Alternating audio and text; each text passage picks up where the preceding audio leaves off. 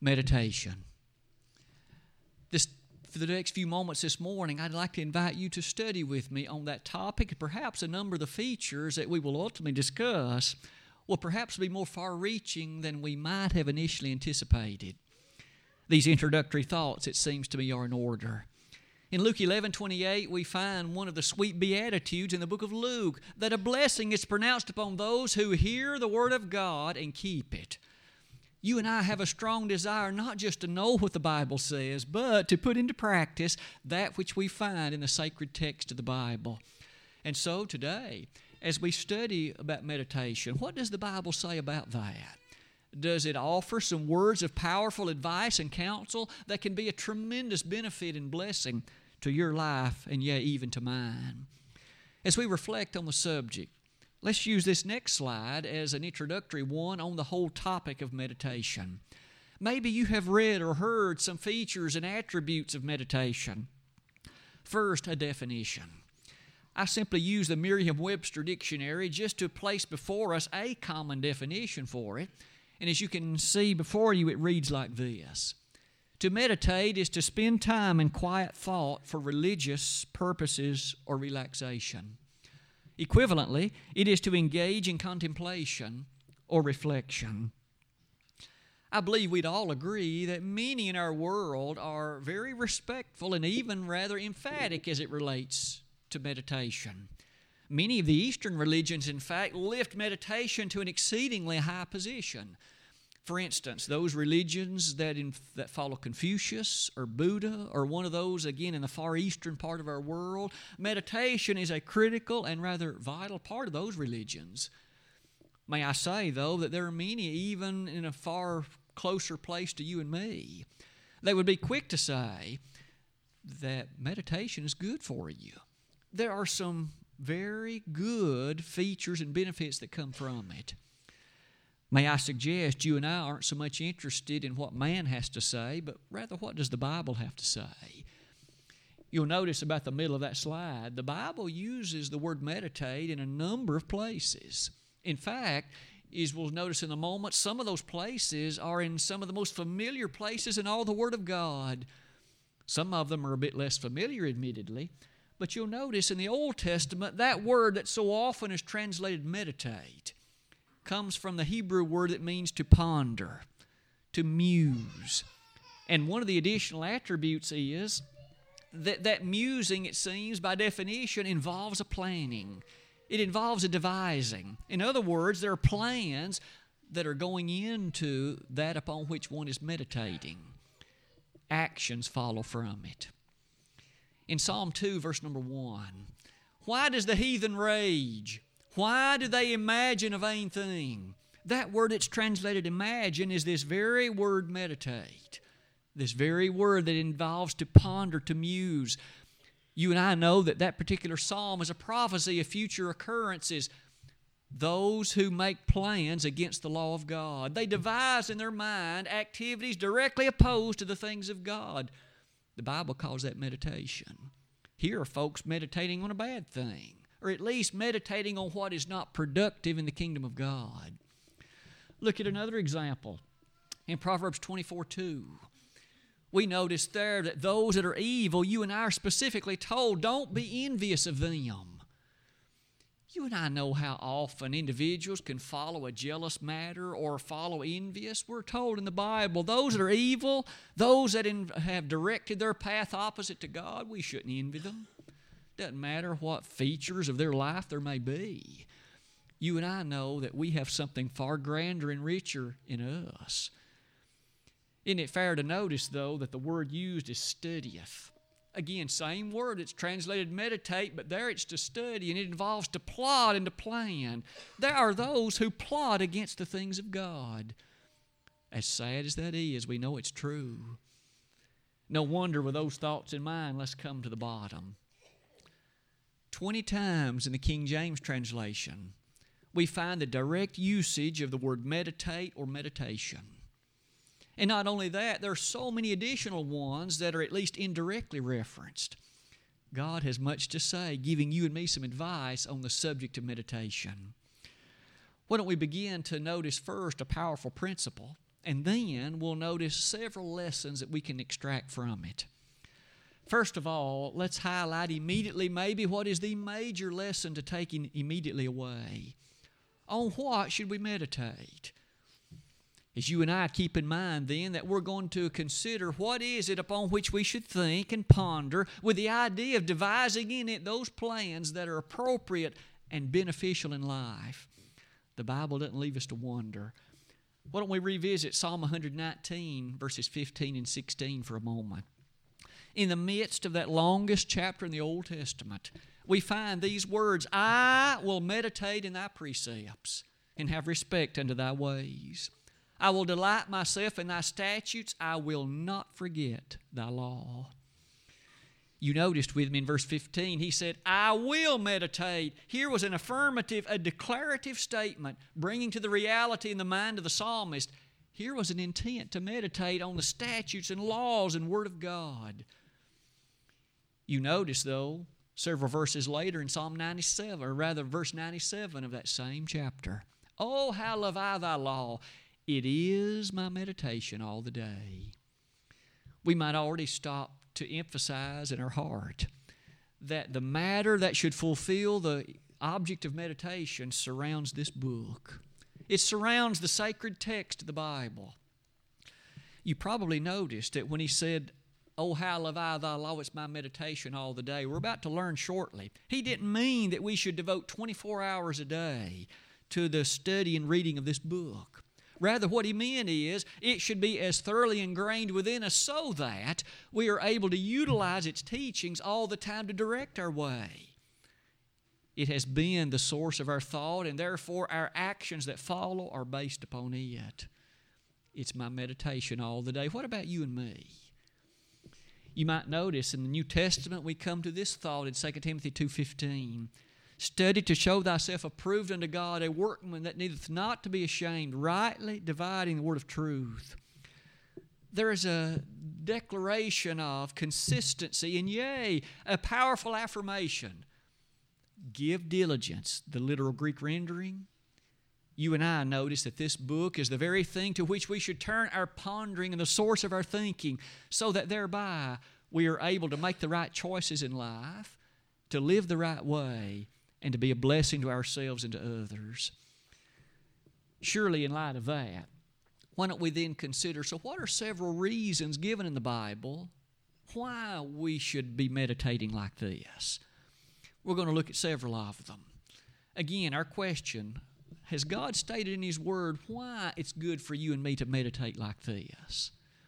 The answer is yes. Let's look at the first one to avoid sin the text that was read in our hearing just a moment ago in Psalm 1, verses 1 and 2, let's go ahead and revisit that and read it again with a sense of urgency and with a sense of appreciation. Blessed is the man that walketh not in the counsel of the ungodly, nor standeth in the way of sinners, nor sitteth in the seat of the scornful. But his delight is in the law of the Lord, and in his law doth he meditate day and night. The book of Psalms begins in a very intriguing way. Notice verse 1. Reference is initially made to a man walking in the counsel of the ungodly. He's walking in a pathway that's surrounded by those that are forces of evil, those whose ideas and intimations are not in harmony with the Bible. However, notice he says, not only are there those that walk that way, what about those that sit in the seat of the scornful?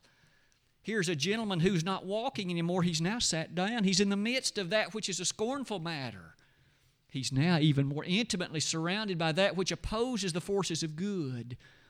But notice there's a third one. Sitting in the seat of the scornful, notice what's more. You appreciate on that occasion. Here is one who's now stopped and is now surrounded by, perhaps conversing with what's evil. He is gradually being won over what does verse 2 say? It says, But in thy word I'll meditate day and night. If you and I want to know how to avoid sin, if we want to know how to be strong enough in person and in mind to avoid the pitfalls that the devil can so readily bring before us, we have to be thoroughly engrossed in and engaged in and having meditated in that which is the Word of God. No wonder, in light of those things, look at our development like this. You and I know that sin is a damnable thing. It's so destructive and it's filled with such confusion. In Jeremiah 3:25, we lie down in our shame, and our confusion covereth us, for we've sinned against the Lord our God, we and our fathers from our youth even to this day, and have not obeyed the voice of the Lord our God. The inspired writer, speaking the words of God, said that sin's confusing. That is to say, it clouds the mind and it clouds the judgment if we allow it to do so. If you and I wish to avoid sin, and surely we do, we'd better be meditating in this book. We'd better be filling our heart and mind with those precepts of truth such that we're then able to face whatever that matter is that comes before us. Might I invite you to notice, isn't that exactly what otherwise is stated in this same book? In Psalm 119, verse number 9, on that occasion, directed to those that are younger, May I say that even those of us that are older can benefit mightily from these words. It says, Wherewithal shall a young man cleanse his way? By taking heed thereto according to thy word. Whether young or old, if you want to know how to cleanse your way, to live an upright and upstanding, godly kind of life, it starts and ends with this book. Two verses later, Thy word have I hid in mine heart, that I might not sin against thee. We all know the confusion that seems currently to be reigning supreme in the moral fabric of our land, and yea, the world at large.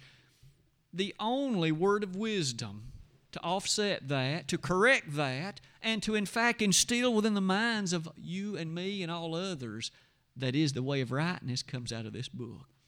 No document of man ever written, no scholarly expositions of man ever presented can even compare to it.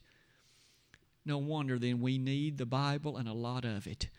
We need a world in which citizens and individuals at least respect it and have an understanding of the sacred and salient contents that it has within it.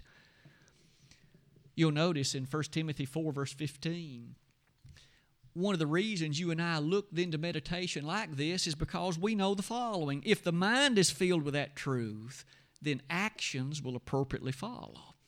That's what Paul instructed Timothy, wasn't it? in 1 Timothy 4, verses 13 to 16. He, in fact, commanded Timothy to meditate in the Word. And that word meditate involves giving diligence. What Paul said would follow would be correct actions and right practices. The world is so confused today because it has far too long ignored what this book says. It's turned its attention to scholars and others who supposedly are so brilliant and wise, and we're going to learn another lesson later in our study today about the source and the object of that meditation. For right now, let's look at a second lesson. Wouldn't it be fair to say that not only that general discussion of avoiding sin involves our meditation, but what about major decisions in life? We all know that's a part of being a human being, isn't it? We come to crossroads in life and a decision must be made maybe a major one. Something that will dictate perhaps many of the remaining features of our entirety of life in the flesh. We each can think of them taking a certain job, entering into marriage, yea, many other kinds of major choices. May I submit to you, the Bible has something to say before we ever make such a decision like that. Would you look with me at Proverbs 29, verse 20? First of all, never should a decision a major one like that be made hastily.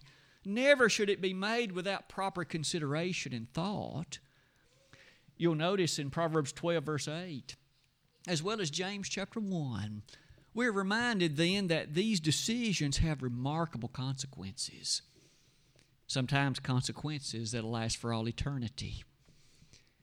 Maybe in light of that, look at the bottom of the slide we're told that there were some individuals in the Bible then who meditated prior to making these major decisions. Would you revisit Genesis 24 with me? That's a rather lengthy chapter, but in verse 63 of that chapter, reference is made to a man who was meditating. Could we ask what was the circumstance in his life? We know it was this Abraham was interested in the marriage of his son, Isaac.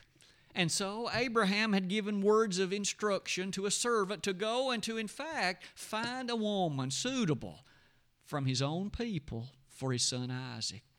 The servant had been gone for several days, and the text says that in the evening Isaac was meditating. And guess who was coming in the distance? The servant with a lady that would be Isaac's bride. I don't believe it was any accident that Isaac was meditating a major change was about to occur in his life. He knew that he was, of course, the son of promise. He knew the promises God had given to his father, his father Abraham. And here was Isaac meditating as he was about to be married. When you and I approach a major decision in life, ponder it carefully. Weigh the consequences in light of the Word of God, and do so just as Jesus did.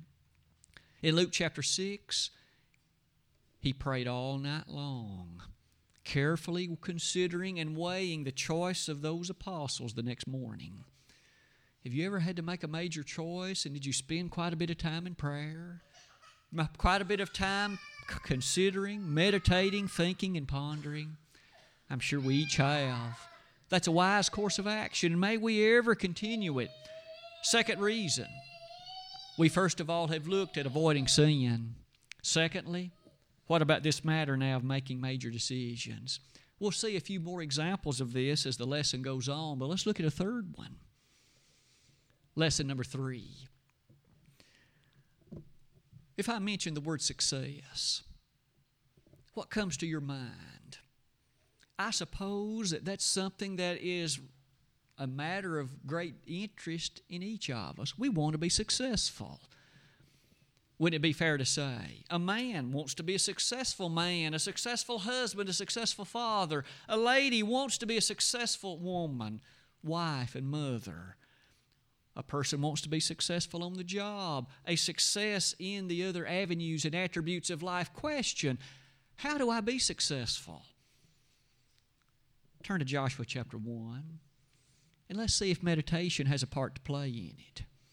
Joshua chapter 1, we'll revisit the scenes of that early days of the book of Joshua. Moses had just passed on. A new man, a man named Joshua, was to be the new leader of Israel. I'm going to read verses 6 through 9, and I'll ask you to listen to meditation as it occurs in this passage. Joshua chapter 1, verses 6 through 9. Be strong and of a good courage, for unto this people shalt thou divide for an inheritance of the land which I swear unto their fathers to give them.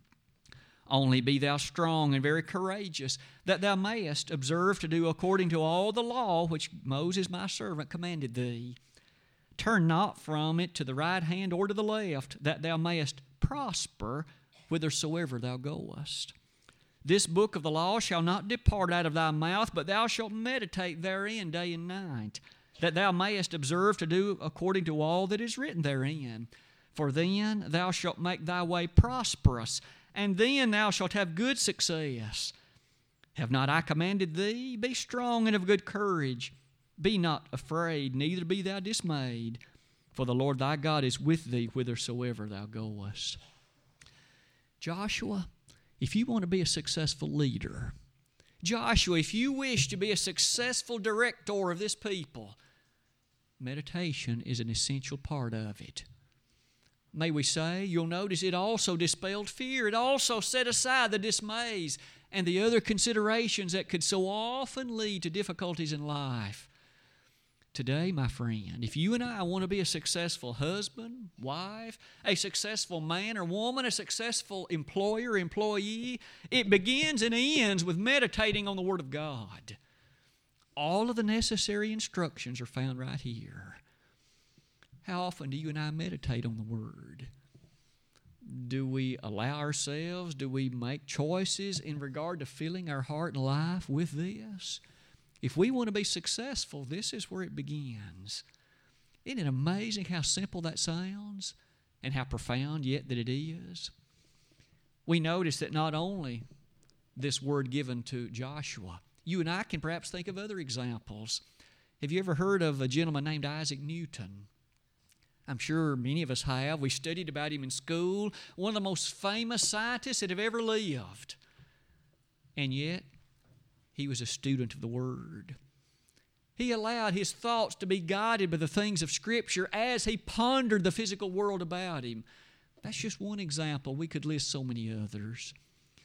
No wonder as you come then to that top part of that, this matter of success. I believe we have each then identified the implication and the emphasis God has given to it. So that leads me to ask each of us a question Do you and I make time in our schedule to meditate? Do we set aside some time such that we can ponder and muse over the matters of the Word of God? We all know that the television and the other sources of media can fill our whole day with all kinds of things that are wicked and untasty and ungodly and unwholesome may you and I, with interest, make out time. The Bible talks about that.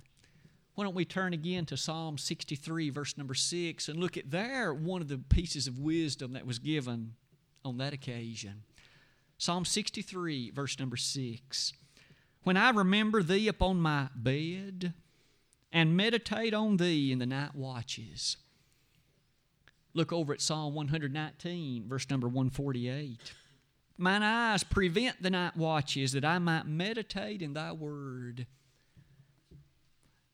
We'll look at Mark 135 in just a moment. But you notice two references in the Psalms. Here was a gentleman, the psalmist, who recognized that maybe the day is so full. But he said there in verse 148 of Psalm 119, Mine eyes prevent the night watches. To put that in our language of the day, I'm going to stay up late to read thy word. Do you and I carve out a little time? Maybe it's in the morning, maybe it's in the night, maybe it's in the midst of the day, some time to reflect upon the teaching of the Bible and to meditate upon it. We looked at those two references that refer to the evening. What about the morning? In Mark 1:35, early in Mark's gospel account, the text says that Jesus himself rose up early a great while before day and went out into a solitary place and there he prayed. You and I know well that Jesus was the Son of God and he was all powerful. And yet, we notice even he here early one morning, he got up, went out to a place by himself, nobody with him, just so he could pray. Whether it be in the morning, whether it be in the evening, we find the Bible endorsing a number of choices. What's best for your schedule and mine? Let us make sure we meditate reflecting upon, studying, and learning things about the truth of God. Lesson number four living rightly does not happen accidentally. It goes without saying, and that's why you and I, as parents, know it well. We strive to instill in the hearts and minds of our youngsters from an early, early age the things that are true so they'll never forget it. Train up a child in the way he should go, and when he's old, he'll not depart therefrom. Proverbs 22 6. We know in a similar way, even we who are older, we need our mind to be filled with this book. And so it's not healthy for us spiritually to go weeks and months without giving any thought to it. The psalmist again said, Day and night will I meditate in thy word. Always having an interest in it, making choices to reflect upon it. Several years ago, Brother Carl Sims held our gospel meeting, and you might remember one of the statements that he made during the course of that gospel meeting. He reads nine chapters of the New Testament every day. Every day. At least that's the statement he made. And as the consequence of that, he reads the whole New Testament every month. I don't do that myself. Maybe some of you do. But at the very least, do we find occasions and times during the day to reflect on the truth of God? Maybe it's not for an hour, but is it just for a few moments, a minute or two? An opportunity to reflect and think about the things of God? You'll notice godly living will be a part of it. In Psalm 19, verse 14, one more time, meditation is described, and there it's presented like this Let the words of my mouth and the meditation of mine heart be acceptable in thy sight, O Lord, my strength and my Redeemer. It was the petition of the psalmist that it would always be such that the thoughts of his mind and the considerations of his heart would be pleasing to God. That won't happen accidentally. It'll happen as a result of a life dedicated to this book, determined to follow it, and given to it in the various ways described in the Word. You'll notice in Titus 2, verses 11 and 12, we have another emphasis, at least a statement moving us in that direction. The grace of God that bringeth salvation hath appeared to all men. To what end? Teaching us that denying ungodliness and worldly lusts, we should live soberly, righteously, and godly. If we want to live soberly, righteously, and godly, it'll require meditation on this book. It'll require consistent consideration of it. Maybe it's in light of that, the place of prayer cannot be overstated and it cannot be overestimated. Every day, do you and I pray to the Father? Every day do we make an opportune time to address the great Creator of all things and lay before Him the fullest reality of our life. We sing a song sometimes about how much we need Jesus. The words of that song remind us of just how much we need to rely on Him. Do you and I do that every day, or do we try to go it alone? With my strength and your strength and with my knowledge and yours? If so, we're bound to fail eventually. We're bound to come up short eventually. No wonder in Mark in Matthew 6 verses 5 and following. You'll notice there Jesus himself taught his disciples to pray. If prayer is that important, shouldn't you and I appreciate it too? He taught them to pray, Our Father which art in heaven, hallowed be thy name. Thy kingdom come, thy will be done in earth as it is in heaven. Give us this day our daily bread. Lead us not into temptation, but deliver us from evil. For thine is the kingdom and the power and the glory forever. Amen. That simple prayer would be a great pattern for you and me to use. You'll notice in Luke 18 1, we pray that we might not faint. Oh, how the flesh so often can be weak. May you and I realize if we meditate, we'll be better able to be strong. Isn't it fascinating then to come to yet two final lessons? And that last one really leads us right into this one. Godly living brings us to the question of strength. We aren't talking about physical strength. We aren't talking about lifting barbells. What we're talking about is a person who is a strong individual in character, in mind, in spirituality, if we want to be strong, meditation has to be a part of it. A person grounded and anchored in the right things, a person equipped with a thorough knowledge of the Word of God and conversant with it. Look at some of these passages. You realize again back in this, the 119th Psalm, may I ask you to notice verse 23? Psalm 119, verse 23. Princes also did sit and speak against me, but thy servant did meditate in thy statutes. David made reference on this occasion to a scene in which there were some rather high ranking people, princes, and they spoke against David. They spoke against him. They didn't have kind things to say about him. In fact, they perhaps rather strongly opposed him. What did the psalmist do? In the midst of all their talking, in the midst of the way they were tearing him down, insulting him, and belittling him, he said, I meditated in thy statutes. When you and I find these individuals who don't have many kind things to say to us and about us, they don't appreciate the choices we've made in life, may we, in the light of meditation, be quick to respond correctly. Not only that verse, look at another one, verse 78 of the same chapter.